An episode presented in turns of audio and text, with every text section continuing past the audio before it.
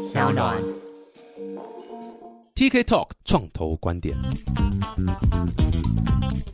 Hello，大家好，我是 TK 陈太谷，欢迎来到 TK Talk 创投观点。哇，上次有一集有讲到中小企怎么办活动啊，各位他们会在 八月底举办哦，这个叫新创是在 Hello 梅河交流小聚，主题呢会用远距医疗为主，而且当天我呢可能会出席哦，哦，现场也会有许多产业创投一起参与，还有企业交流，有很多好吃又好玩的这个活动啊准备在里面，那千万不要错过啦！一样，如果对这个活动有兴趣，可以到我们本集的资讯栏可以看到更多东西哦。那这一次呢，这一集很有趣，我们刚刚提到什么远距医疗，对不对？所以这一集特别要讲就是一个远距医疗一个主题。那请到两位算是远距医疗界的两位翘楚了。如果你从事远距医疗，没有听过这两位，你就根本就是在胡乱。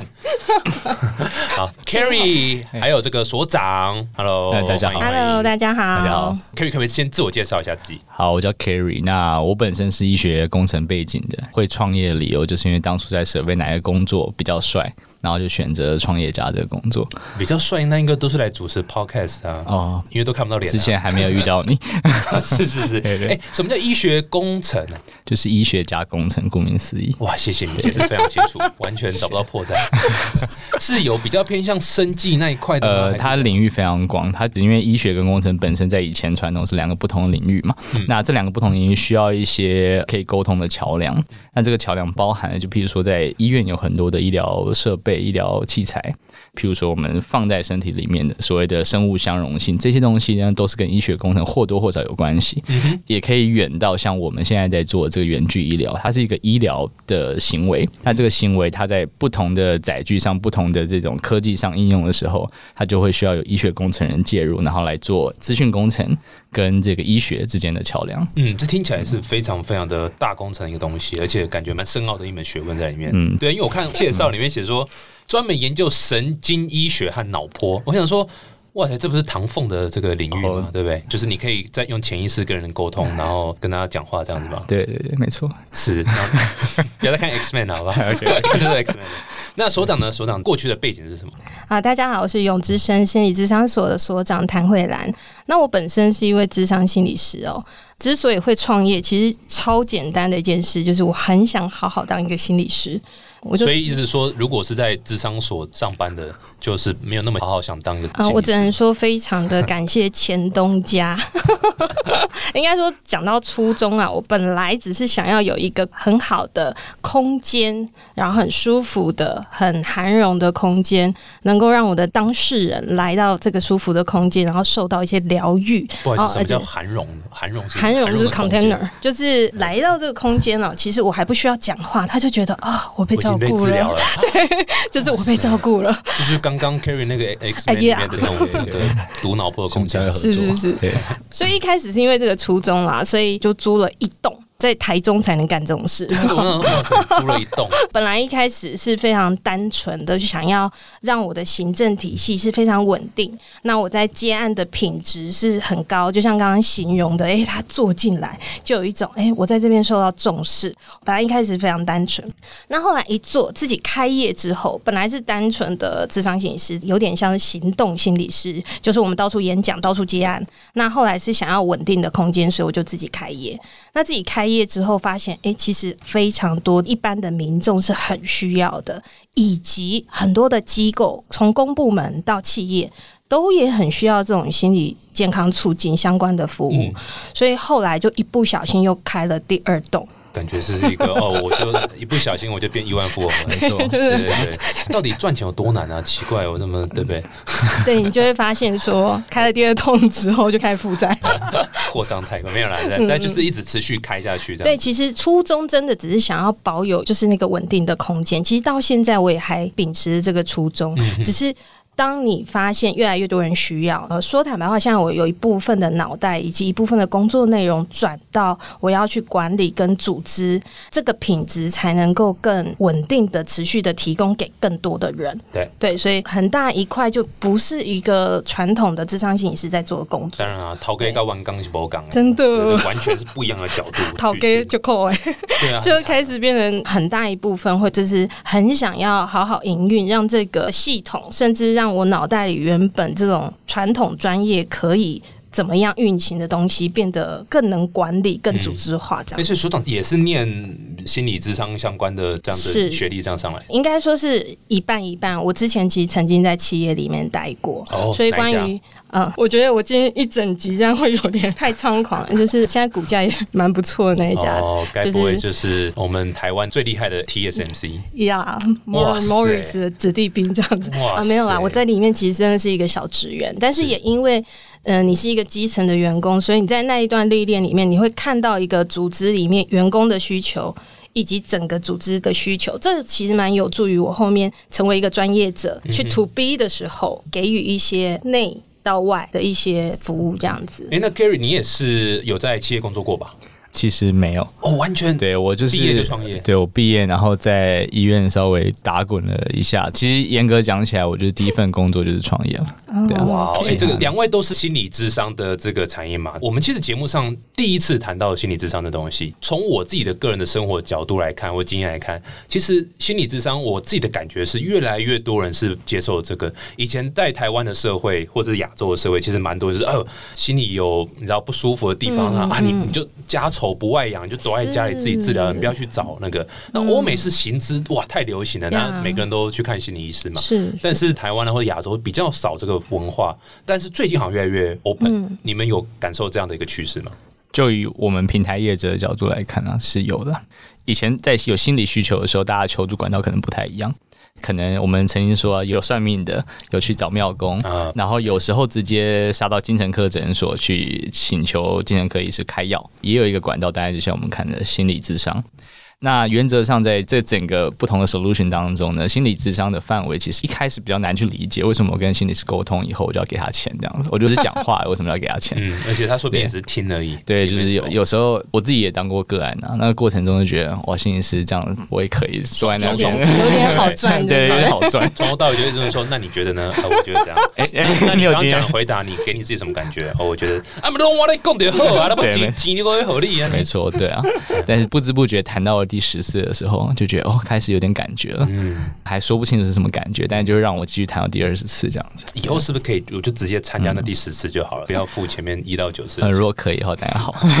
麻烦平台再做这样的服务。可以。不过你意思就是说，你刚刚讲个重点啊，这是一个累进的一个 process，它绝对不是哦，我去看一个心理师聊聊天，聊完第一次，嘣我就好了。对啊，而且有时候所谓的好不好，也不见得是一个智商的重点，或许把它理清现在的状况。以我个人的角度来看呢、啊，我自己是觉得说，我们以平台的角色，以科技业者的角色，它就是增加医疗人士跟民众之间的关联性跟连接性。那很多时候大家都觉得说，看病就是医生的事，或者说看心理智商就是心理师的事。就是我今天来的时候把问题丢给你，剩下就是你处理。特别在亚洲有这样的文化，所以常常这样的治疗过程，其实对于民众或患者来讲是不见得是好的。是所谓医疗就是要 co work，它要医病之间互相合作。嗯，远距疗非常多领域嘛。如果大家知道说现在现行的，像昨天我看到远传的广告，就是有非常多的领域，但是其实我们会选择心理智商作为第一个领域，有它的最起始的原因。那第一个就是说，它所塑造出来或建构起来的医疗人跟民众的距离，其实相关是高的，紧密度是高的。再第二点就是，其实我们发觉一个数位平台，一个科技平台，今天要能够应用在远距的话，其实你必须要满足一些特点是。比如说，像心理医疗很容易被用不同的方式呈现，这是我以个案的角度，这不见得是专业人士不一定认同，但是我觉得说，至少至少你拉到远距的时候，它也是可以被 deliver。像是医生一开始要做理学检查的时候，要做一些血检的时候，一开始就不能不碰到你，但是心理医疗有一部分是可以这样做的，嗯，对，所以我们才会一直在宣传就是远距，其实对啊没有错。对啊，其实刚刚 Carrie 谈到的是比较是物理性的距离，因为心理智商它有个特性，它确实可以不用透过肢体的接接触，那个叫做物理距离。可是其实很容易被忽略，大概只有像我们这种业内的才知道说，很多的当事人他是有心理性的距离的。所谓心理性的距离是大家知道御宅族嘛，大家知道简居族嘛，大家知道拒学的这些族群，这些其实不只是宅男而已，啊宅男可以出门，对，还有妇女不是，他们其实是会有一些社会性的恐惧的。对，那这些族群其实他是有很大的心理距离，从他的家里跨到诊所里。嗯对，那我举一个例子，好的，实际的例子，他是一个强迫症的患者，他有严重的洁癖，他其实不止一次觉得说他这样其实是有病的。他也知道说他已经不是在正常的状态，他是极度的需要洗手，然后他没办法碰到门把，然后他好几次到诊所门口，可是诊所门口他只要不是完全自动门，他只要需要按一下他就进不去，他真的进不去。他后来还好，他到了永之生，我帮他开了门。永之生就是你们的诊所的，还有就是我们的诊间其实是有门把，他都没有办法去触碰，那个就叫心理距离。可是这个东西其实它纵使哈，我们因为人为的协助，它能够到诊所，可是其实它来一天，它消耗的能量很多，是因为它回家它从头清洁到尾。哇！只要出门，只要出门，就算是五分钟回去也要从头清洁，这这个意思。可是你说这些人他需不需要？他有很大的心理距离。可是当我们用 Far House 的时候。这个东西其实就可以在一个不只是物理性的交通便利呀，或是一个及时性而已。它这个心理距离是可以被跨越、被消弭。虽然我已经很极力的营造舒适的空间，可是还是有些人他其实是。有他自己个人的安全性，尤其是他从来没被治疗过，他是需要固守那种安全性。但他在家里，他如果用所有他安全的、他觉得干净的，他其实就可以接受治疗了。所以我觉得这个是除了刚刚他讲的那个物理距离之外，还有那个便利性，还有一个部分专业上的那个心理距离。就因为基本上我们大家看到的时候，医疗人跟民众产生关联性的时候，只有在。譬如说，只有在智商的过程，或者是只有在这个问诊的过程，但其实像我们的平台诉求，就让民众带回家以后，他仍然可以用这样的数位平台跟医疗人士有一个心理上的连接。那这个连接不一定是要在智商或是正在试训的时候，或者是说在诊间才有的。嗯，对，所以这个东西是我们一直在期待未来的医疗。可以朝向这个方面去做改革，有点像可以延续那个医疗，对，从所内到所外，从院内到居家的一个延伸性的。嗯，这两位有没有觉得是什么样的一个原因，让社会大众开始可以接受这种所谓心理智商？我愿意去看心理医生。是有社会可能越来越进步，所以对新东西接受度比较高，还是说，哎，有什么样的事件发生，还是什么科技的改变让大家觉得，哎，我应该去，还是就单纯都市人现在大家越来越多这个心理开始出现问题？其实啊，我不得不感谢媒体大量哦，媒体 啊，只是包含包含您您今天愿意邀请让我们来，这个其实就是一个力量。有些人他其实长期处在一个，我觉得我不太舒服，不管是我被对待的方式，我觉得我不太舒服，我觉得其实我可能是有点问题，我其实是蛮痛苦的，可是我不知道问题点出在哪里，我也不知道要去找谁，所以其实一直到现在还是蛮多是去骗各大生理检查才来到心理智商，而且一定先从物理，就是觉得是身体哪里有问题，对，而且一定是某一位医生可能小小的、轻轻的点到说，哎。你这个要不要考虑？例如他胃镜都照完了，肠镜也照完，可是他一直长期的呕吐或腹泻。对，医生就说：“哎，你 maybe 你生活压力大，你有点焦虑，你要不要考虑去做心理咨商看看？”一定会某一些医疗人士他小小的提点，或者是这一个当事人他真的跑了太多的地方，他发现说，哎，这些都被删去之后，他才去正视说可能是心理的上面的。那当然还有媒体的推波也是其中一个。那其实有一些我的当事人他就说，嗯，例如看了某个第四台的访谈性节目，觉得那个心理师讲的根本就是他的童年，然后他才觉得说，啊，原来我现在这样是因为我以前。那样，要不然他可能没有这样子的契机去抓到这个点，这样子。在我的观点，是以民众的角度来看的话，其实我觉得，就是现在生活其实渐渐精致化，精致化的时候，民众今天可以感受到比较细微的东西。心理智商，以我个案的身份来讲的话，就是说，它可以让我知道，或是让我身边的照顾我的人知道，说我有在 take care 这件事情，就有点像一个象征性的东西。那这个象征性的东西，可以对我在生活中。譬如说，我有很多压力，我在去抵御这些压力，或者在接受这些压力的时候，很好的一个 reminder。我用智商这个东西当做我一个救命线吧。这个东西就有点像是我正在 take care 我自己的心理状态，然后我正在告诉我照顾者，我有在做这件事情。对于现在民众来说，他可以感受到的这些情感。然后或者他知识水平越来越高的时候，对于这种细微的东西接受度会比往常高很多。对啊，就像你刚刚提到说，照顾者其实也乐于见到自己的亲友或是自己的朋友室友去接受心理智商治疗，不会是觉得说，哎呦你怎么去 不会不会这种异样样，而是说，哇你好棒哦，你有去，那有什么我还可以帮忙？这样。所以其实这也是整个。你像你刚刚讲的，大家开始哎，知识水平越来越高，然后其实对很多新东西接受度都还蛮好，这样。嗯，那心理医疗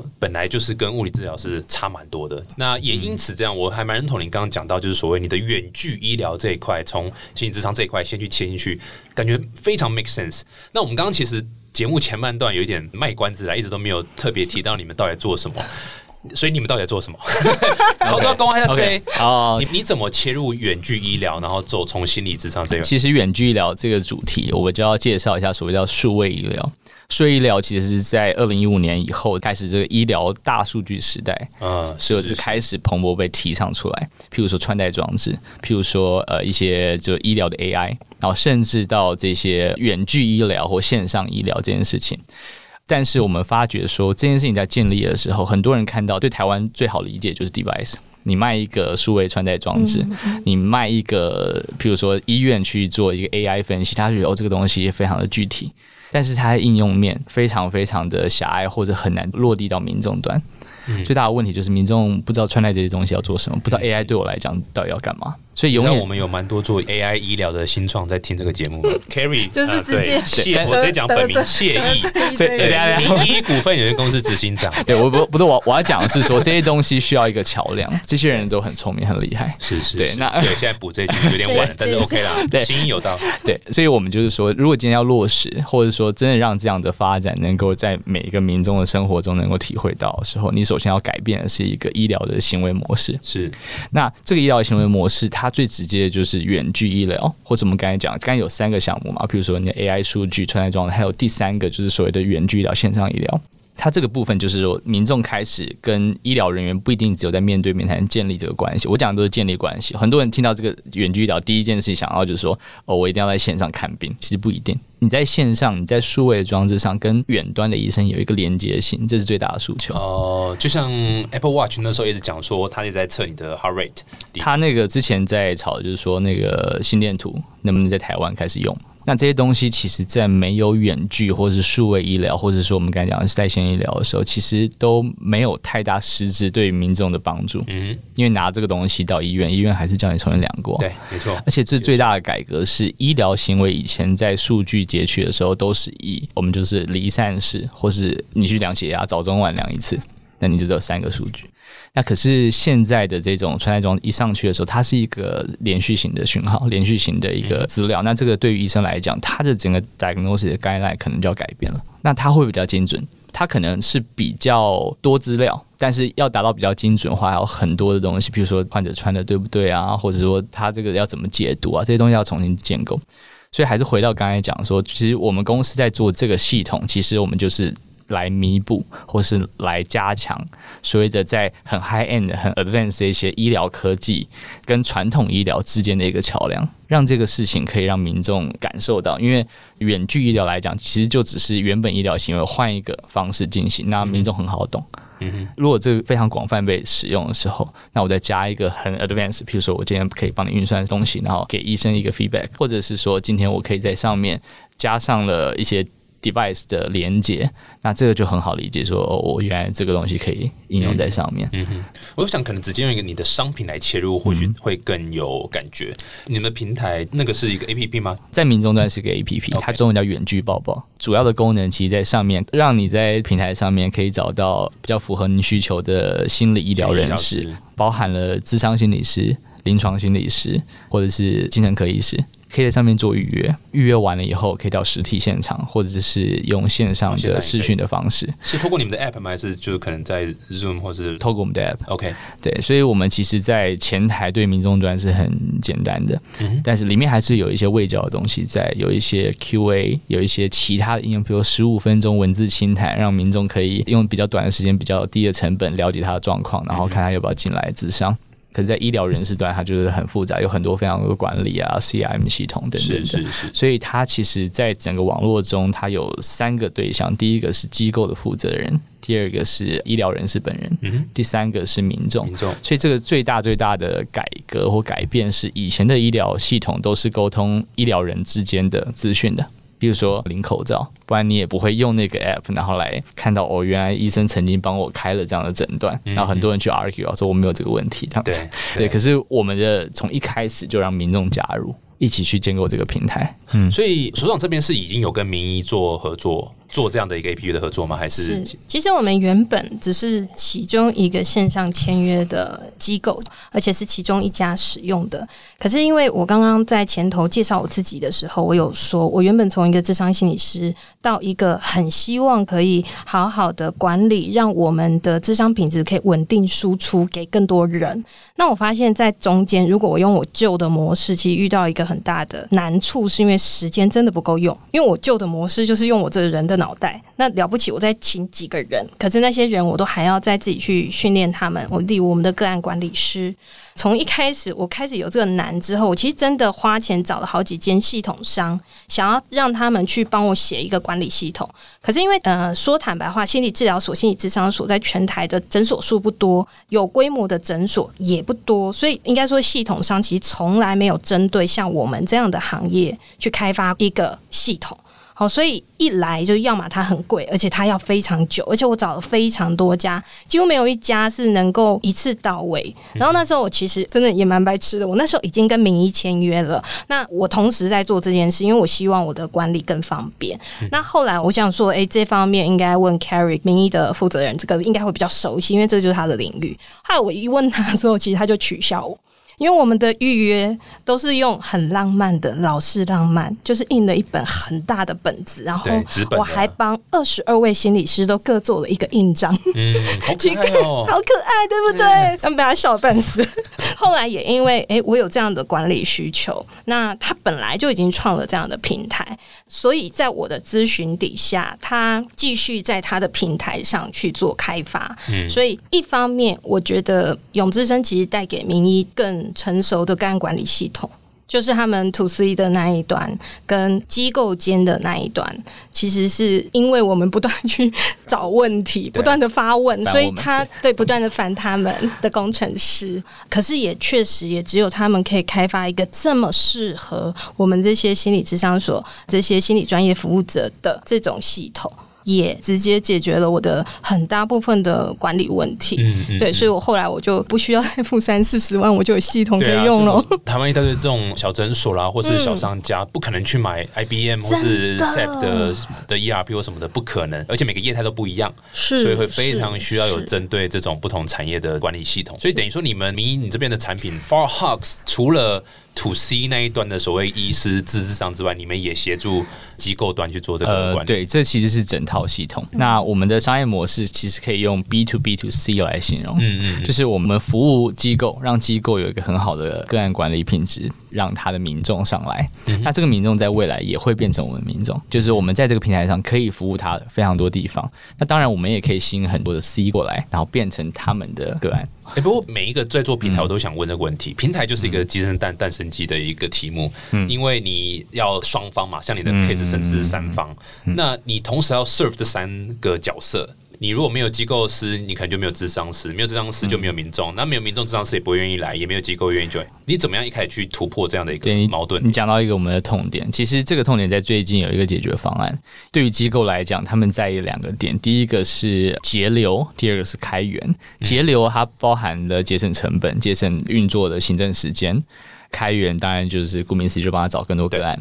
在这个两个需求中，我们一开始比较着重于节流的部分，因为我们觉得这个至少要做一个很好的管理平台，那机构才会上来做第一步的使用。等于说，我们先吸引了，不管你要把它当成鸡还是蛋，就是其中一部分。然后在这个过程中呢，我们渐渐渐渐现在要转到帮他们做开源，所以我们开始有一些配合性的行销活动、推广活动。这个部分其实当然还包含了怎么样让民众他进来以后，他的需求被挖掘以后，他可以 stick with 这样的平台。等于说，让心理是有很稳定的案量，所以说它是有步骤性的，因为其实我们人也没有很多。如果一个大公司可能可以同时做两个，但是我们选择先吸引一部分，所以一开始都是机构付我们钱居多。理解这很正常，一定一开始都先解决一方，然后慢慢再把这个局兜起来。这样对对对。不过我必须说老实话，我一开始看到你们这个远距抱抱 Far Hugs，我以为是一个抱枕。抱了之后，它里面有 sensor 去感受到你抱它。你确定不是 swag 吗？刚才听听到不太一样。swag 我用过，跟这不一样。OK 对，没有，但因为其实二零一几年的时候，好像一三、一四、还一五的时候，那时候就有团队是做抱枕，抱的时候他会去感受到你抱的力量，然后去回馈说、哦，这个他们也是想针对心理上面有需求的呃朋友们去做这样的一个服务。那所以一开始我以为也是这个，后来发现哦，原来不是，原来是一个线上智商的一个一个东西。这就让我想到，在更早之前，我好像一二还一三年就看过有团队是做线上智商，不过他们那时候遇到最大问题是法规，法律不允许你线上做智商，这是医疗行为。但这个你们是不是有进法规沙盒去做类似相关的这个动作？这没错，这开始进入敏感地带了。哦，所以啦，我们敏感怎么拖到现在才讲？不好意思，应该早点讲。做挺应应该这样说。你有什么对政府不满的，你就在这个节目上一次表达，没有问题。反正政府单位也不会有人听这个。哦，是吗？确定吗？OK，好，应该这样说。其实，在我们之前有非常多大大小小的科技厂商开始结合智商所或治疗所开始做这样的东西，但是他们最大的不同就是因为国外其实是以医疗人士为个体单位，可是台湾是以医疗机构为个体单位。呃，如果台湾这些以前的平台直接仿照国外的做法的话，那它势必会遇到一个最根本性的问题：政府没有办法做管理，因为政府一定都是管医疗机构，让医疗机构管个人，在台湾是这样子。所以这样的做法时候，有非常多的不同方式执行，但最后都是被翻盘，就是说最后都是要么被检举啊，要么被下架。所以说，我们最开始决定要认认真真来面对这个法规，因为我觉得这个东西是当初说我选择工作是为了帅嘛，继续往法规这边走才算彻底。所以我们就觉得说，好，那我们先想想看，做这件事情会影响到哪一些人。第一个最大的族群就是政府单位，他怎么管理？然后第二个就是所谓的既得利益者，或者是说他们可能已经长年累月在这样的原本的这个执行智商的模式已经非常非常的稳固了。那你突然要给他一个新的模式，那他能不能接受？再来还有当然就是我们新创业者，所以在这样的过程中，其实我们发觉你要让政府好管理，它的法规才有可能动第二步，所以要先拉拢政府。那当然，你要拉拢这些既得利益者，跟他们讲说，我们来是创造更多的价值，而不是来分刮你原本的东西。当然，不管这是真的假的，但是我们要让他相信，基本上都是假的。啦。对，不是这样。对，所以就是说，我们在初始创这个平台的时候，其实为什么我们是以机构？还有医疗人，还有民众三端，也就是很多机构可以加进来，它可以用比较低的成本对就上来，然后开始营运它自己的远距。那这样的东西，你法规必须要过的时候呢，它首先先去 indicate 到底要参考什么样的法。在二零一五年八月十一号有一个叫《通讯诊疗办法》，它是医师法底下的一个但书。那医师法是管医师，不是管心理师。可是这个远距智商是要找心理师嘛，所以还有一个叫心理师法。可是我们当初在测验这样的法规的时候，我们就问一下，医师其实很少在台湾是有时间去做线上的，可能偏向或少数的这些什么居家的，不然他大部分都是可能各管师或治疗师去接触个案的时间比较多，所以我们就觉得这个法开了不合理啊，就是我们觉得应该要有治疗师可以做，所以我们当然就丢一个公函过去说，呃，治疗师能不能就包含心理师的，作为治疗师范畴能不能使用网络？那他们也回函说，他们的医师其实有包含所谓的医师的团队。台湾的医疗就反正就医师老大下面就是很多治疗师这样子。对，那好，那既然是这样的时候，我们就做了一个尝试，送台北市，我们就是一个医师加上二十个心理师，然后就送件就被撤回了。然后最大的原因就是说不符合比例原则。刚才讲到送件，我没有讲那个前前提要是这个通讯诊疗办法，你必须是中央通过的东西，但是地方的政府必须背书，也就是把责任做分担的动作。那地方政府呢，看到这个东西觉得莫名其妙，然后就撤回了。再来，我们就觉得说好，那我要要好好面对这个心理师法，我们就提出了一样的这些 solution。然后，当然透过中小企业处的这个沙盒组，接触了卫福部跟他们的管理这个法规的意思是嘛，聊一下说我们要怎么做，怎么运行。所以在二零一九年六月开一次会。然后在八月的时候开第二次会，那第二次会的时候，其实我们就把一个 solution 摊开来说，我们可以这样做。然后你的管理其实跟通讯诊疗办法一模一样，也不用担心什么医疗人士个体没有办法管了，我都是以机构为主，然后以机构为申请，那这些东西就一模一样了。所以他在八月大概觉得差不多了，然后十一月就公告说，哎过了，那这个就是问题来的时候，就是当这个东西过了，大家都法规过了是问题来的时候。对对对，它是一个行政命令了。所以不需要经过三读，但这个问题来就是，原本这一条路径其实是需要每一个地方政府来背书，可是台湾讲求所谓地方自治嘛，所以中央有了这个东西，然后发函过去的时候，然后地方政府看到说这什么鬼，然后送完以后，他就说我看不懂你在写什么，嗯，因为他从到尾都没有参加这些这些会，有啊，台北跟新北有参加，其他县市都没有。在审的时候，他们也觉得每个县市它的标准都不太一样。台北跟新北，他所接触到个案呢，接触到的智商所很多，所以他们会很担心，说我只要通过一个，那第二个同样的规格要给他通过，然后就一堆人通过的时候，我管理上面就很麻烦，所以他们就是很严谨。也就是说，这个部分呢，一直卡到现在都没有很好的解决方式。所以意思是说，行政命令或是某种程度上已经有个法源可循了，对，但是执行起来其实还是有相当的难度。对，你要这件事情真的让地方政府能够背书，还有一小段，我不确定那那段路多长。其实我们大家在这个业界，常常就是说，我们是所谓的外行嘛，医世界，或者是所谓的心理界。心理界你没外行，为什么？虽然我们很多顾问，但是我们并不是心理师啊。新创啊，对啊，新创，然后进来就说我要做，然后还真的被我们推过了，因为我们有不同方式的 solution 去提供给大家。我们知道怎么样设计一些对民众安全的储存资料架构、视讯架构，那我们都提出来了，那政府当然也接受了。可是莫言强就是被我们通过了，这个对象不对，对象不对以外呢，我们好像干预了太多在申请的过程，等于说好像是我们来帮智商所申请，所以主体不对。慢慢的，工会啊、全联会其实都有进来帮忙解决这个问题啊。就他们说好，那我来跟政府讨论，我们就渐渐就比较沉默一点，然后让这件事情自然推行这样。所以也到至今好像有两个县市有过彰化，彰化跟好像桃园也有。我要说啦，就是这个时候我就认同明一真的帅，跟 Carrie 真的帅。虽然刚刚在那个历程当中可以听到他很多辛苦，就是跟这些政府机构啊，还有甚至是要到地方的卫生局等等去对抗的辛苦哦，可是。我其实是蛮乐观看待这件事情的，是因为我们自己在业内，我从一个小小研究生，也就是说我还没执照开始，其实线上之上这件事是大量的不断的被讨论，说诶伦理要怎么规范呐，然后怎么做啊，可是一直在空谈，一直都没有动。嗯，那所以帅就帅在这里啊！现在其实真的差最后一步了。我不觉得这一步很小，其实我觉得这一步很大。只有远距没有恐惧，而且硬要加 slogan 就对了。而且今年武汉疫情，其实前面是真的，包括我们这些机构人士是有很大的恐惧的，就是大家都封城。那我们那一些很需要，他真的需要每周来，或者是真的需要每周见面的人，他怎么办？可是这个时候就觉得发号是真帅。的确，他很辛苦，就是名医科技是真的很辛苦。可是，就我们业内的人去看，也许他可能还会涉及一些利益上，他会受到打击或什么的。可是，以我业内的人士去看，这个真的太帅了，往前进了非常非常一大步。你要对啊，你要推一个新的东西，或者你要试着去改变一些既有的东西，即使既有的是比较落伍的或不好的，其实都很难去改变，因为人的本性就是这样子。对啊，所以我前阵子压力非常大，在于说怎么样让有些人不要误会我。可我现在已经转变心态，变成说我要怎么样被误会以后还可以活得很开心，这样是是是是，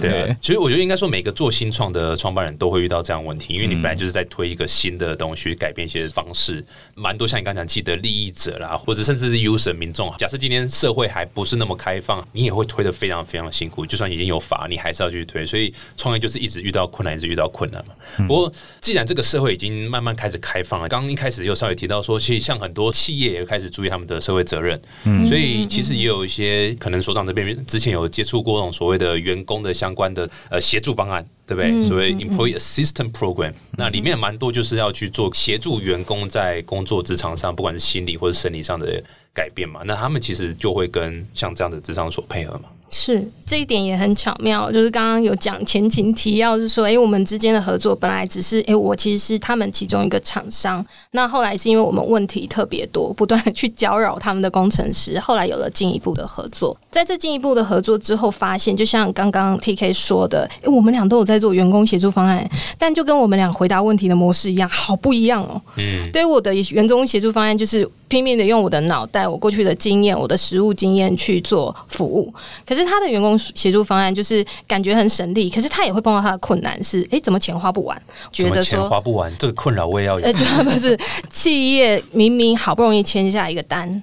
可是他以为说，哎，单一的项目企业就会继续花这个单一项目的钱，例如智商的钱。那后来他就发现说，哎，为什么都没有人再去使用智商了？是是是。可是这个东西就是我专长的。我去做了一个讲座之后，在讲座里面提醒大家去辨识自己怎样是问题的形成，那就会开始有人意识到，哎，原来我的问题已经形成了，我是需要协助的，那才会有人来咨商。可是这个如果是用他的角度来做，就会觉得，哎，推不动，就是哎，我明明项目都设计好了，怎么没有人主动来使用？可是我每一个全部都要亲力亲为，每一个企业主或者每个企业，它有一些克制化的需求，几乎每一个都是克制化，没有任何一个标准模组。当然，当然你说前期这样做，就哎，你服务非常精致，可是说坦白话，这个东西就复制不了。但其实，如果我是一个企业主，我想照顾员工的福利。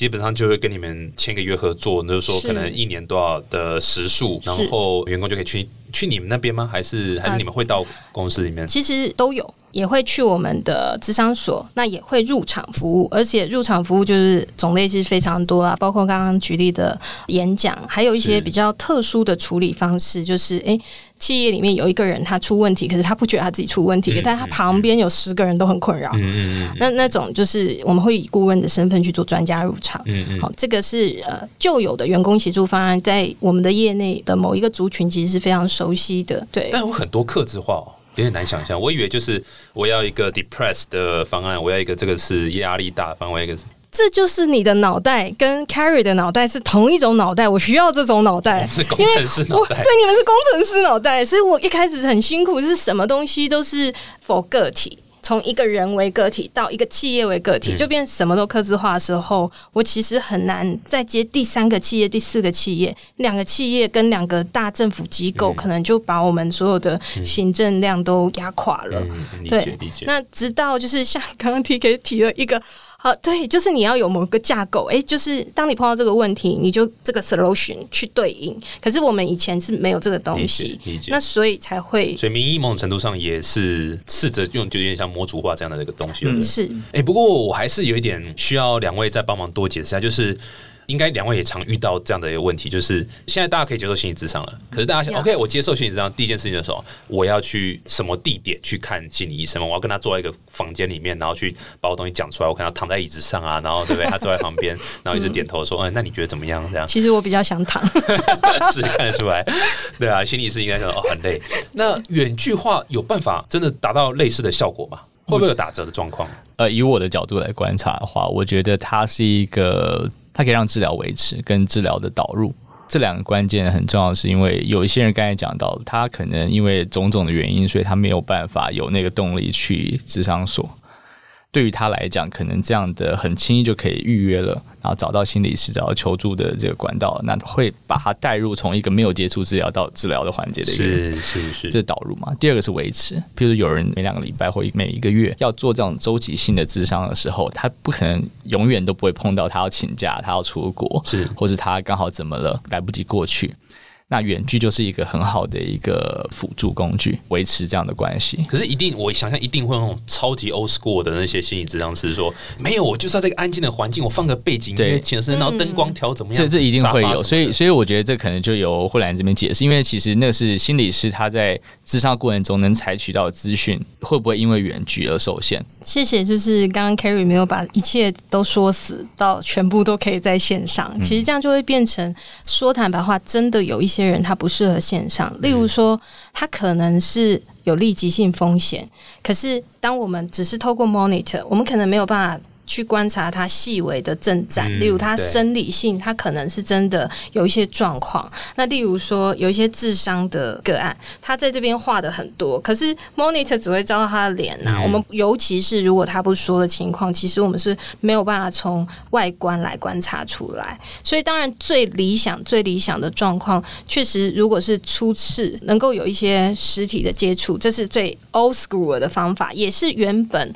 即便修了医疗法。就是他刚刚说的医师法、医医疗法附带，就说，哎，即便是因为距离呀，或是因为医疗资源啊，可以使用远距，可是他们还是在法上面还是规定说，本来啦，现在其实已经过了，本来是想说第一次还是得做实体的接触，对，这是其中一个部分的考量。可是其实这个比例来到纯做心理智商的比例，相对而言是比较少的，因为通常风险性个案，它如果是通常都会出现在急诊室啦，我不得不这么说，所以这相对而言比例是少的。可是像刚刚 T K 提到的，就是很注重所谓的场地结构、空间结构的那样子，那个有没有效应？其实是有，就是有一个地方是，如果他的家庭真的很不温暖、很冰冷，可是有一个地方可以让他坐在那里。放松了，就感觉到放松。你说实体它会不会被取代？其实不会被取代，但是线上有没有它存在的必要？其实非常有必要。嗯就像刚刚前面讲的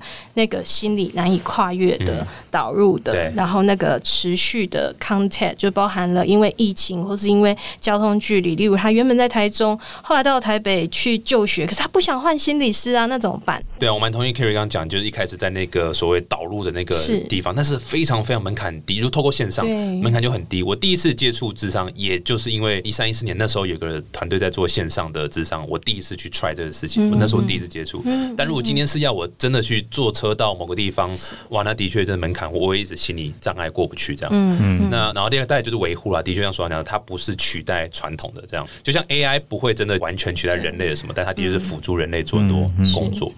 最后一个问题，我想问一下哦，就是我们把智商这个事情抽掉，变成更广，就是一个远距医疗。各位怎么看？不是各位，两位了，也没有没有很多人。两位怎么看远距医疗在这个世界的发展，然后再倒回台湾？我们现在身处的台湾，你觉得远距医疗在台湾的发展性如何？在我的观点来看，远距医疗其实它能够掀起一个整体医疗架构跟医疗文化的改变。嗯，因为你可能以后找医师的方式就不是像以前的，所以说我们在我们的观点里，它势必会发生，因为我们越来越数位化，越来越数据化，我们开始用手机的时候，手机功能越来越强大，可以做的事情越来越多，在整个世界的脉络。国际的脉络来看，其实就美国、新加坡、中国大陆、台湾，就一大堆相关的远距医疗公司出现。那今天民众也习惯，只是因为台湾的这个密度比较高，在街边就可以找到非常多医疗院所，所以说大家觉得说在台湾有意义吗？那可是其实其实远距医疗的精髓跟价值不在于呃你容不容易找到这家单位，嗯，而是你容不容易建立起比较呃完整跟紧密的医疗关系。哎、可是这个我不得我又不愤世嫉俗讲一下台湾医疗关系有时候很品质比较稍微低落，一个很大原因是什么？就是健保，对啊，对不对？嗯那，现在要健保改革，你觉得这块要怎么做？健我们的保不倒，台湾没有了。不要 太呃，OK，是就是以医疗人人的这个角度看，当然健保就是可以不要存在最好的，但是以民众的角度来看，其实它算是一个德政，让你挂号很便宜。对对，但是这个问题在于说，第一个是台湾医疗费用低，第二个是台湾的医疗资源好找，这件事情是两大好处，但是它同时也衍生两个坏处。第一个就是因此大家就是滥用嘛。滥用，所以其实健保为什么会一直面临这种快要倒、快要倒的这个危机，就是因为大家其实都有事没事就看个医生，然后到处拿药这样子。第二个就是，其实个人体会到医疗品质其实没有想象中的好，因为你的医疗人员根本跟你不熟，对，那你永远在出诊，对，而且你每次看诊时间大概到三十秒，三十秒。对啊，对啊，永远是这样，。因为他知道你下一次可能不会来我这，没有，除非你是慢性病的患者，那可能会持续看同一个医生，嗯不然大部分就是我随便看这边看那边看。对啊，那远距医疗或者说这种数位医疗，其实就是要在台湾的发展，我觉得会是打破这个结构，然后让医病之间的关系可以更专一性，然后更紧密。再下一步，可能就是说，你能不能取代一些原本劳力密集的医疗业务，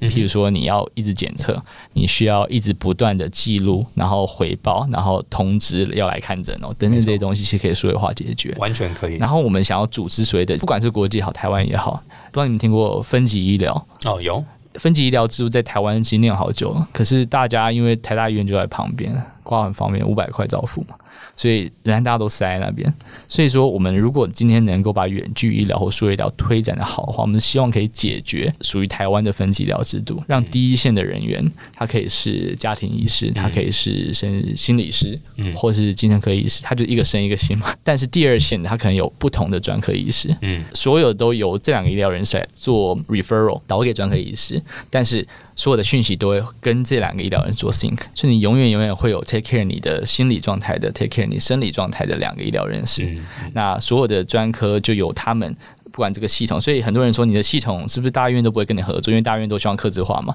那你的系统又是一个共享平台，那所以说我们未来如果有机会跟大医院合作的话，我们觉得那是医疗的最后一里路，就是你真的需要专科医师的时候。你就是做一个系统跟系统间的一个连接。其实单纯从医师的角度，他们应该也会希望这整个 information 是一连贯的，而不是说没错没错。今天请你再调哪边的，我这边只有一片段资料，他们根本也很难去做。对啊对啊对啊对啊，所以相信的确是蛮可以期待的。所长有没有要补充什么？我是没有办法代表所有的医疗业了，我就纯粹就心理智商专业在看这件事，所以只要说综合以上，我很开心线上智商就是这个数位医疗可以合法的融入。心理智商专业的实施，嗯哼，对，所以我不觉得它是会被分化分开，它反而是一种融入。嗯，非常非常期待这个远距医疗这一块，因为说老实话，我目前为止到现在看病的经验。呃，十次里面大概九次，九点九次都是非常非常糟糕的，非常糟糕。所以我是属于那种很不愿意去医院，因为有甚至有时候是被羞辱了。医师就一副就是快一点，你还要问什么问题？快一点，后面一大堆人就哇，那个非常糟糕这样。所以我是非常非常期待，也许医疗可以改变医病关系啊。然后心理智商也是一个很酷的，因为其实我也接触过智商师。其实真的是蛮多，最后断掉的原因，大部分都是因为 sorry，我今天没有空，我这个时间要开会，我没办法去，因为过去可能要半小时四十分钟，然后来回就是一个多小时这样，所以也非常期待。而且心理智商听起来是蛮合逻辑，就是在线上某种程度上去辅助很多线下无法提供的便利性，这样是哇，非常期待。再次感谢两位来到节目，想知道更多名医或者是永之声的话，要去哪边可以找到你们？在网络上打 “远距抱抱 ”或“永之声”，永之声心理智商所。心理，你们是那个智商所在哪里？是在台中，在台中。对，在台中。哎，台中是地灵人杰的地方，台中都是出帅哥和美女。感谢。所以我的，你怎么没有问我是哪里人？哦，我台中人。啊，如果喜欢这一集的节目的话，欢迎下载商浪订阅 TK Talk 创造观点。再次感谢两位，谢谢，非常期待，谢谢，下次见，拜拜，拜拜。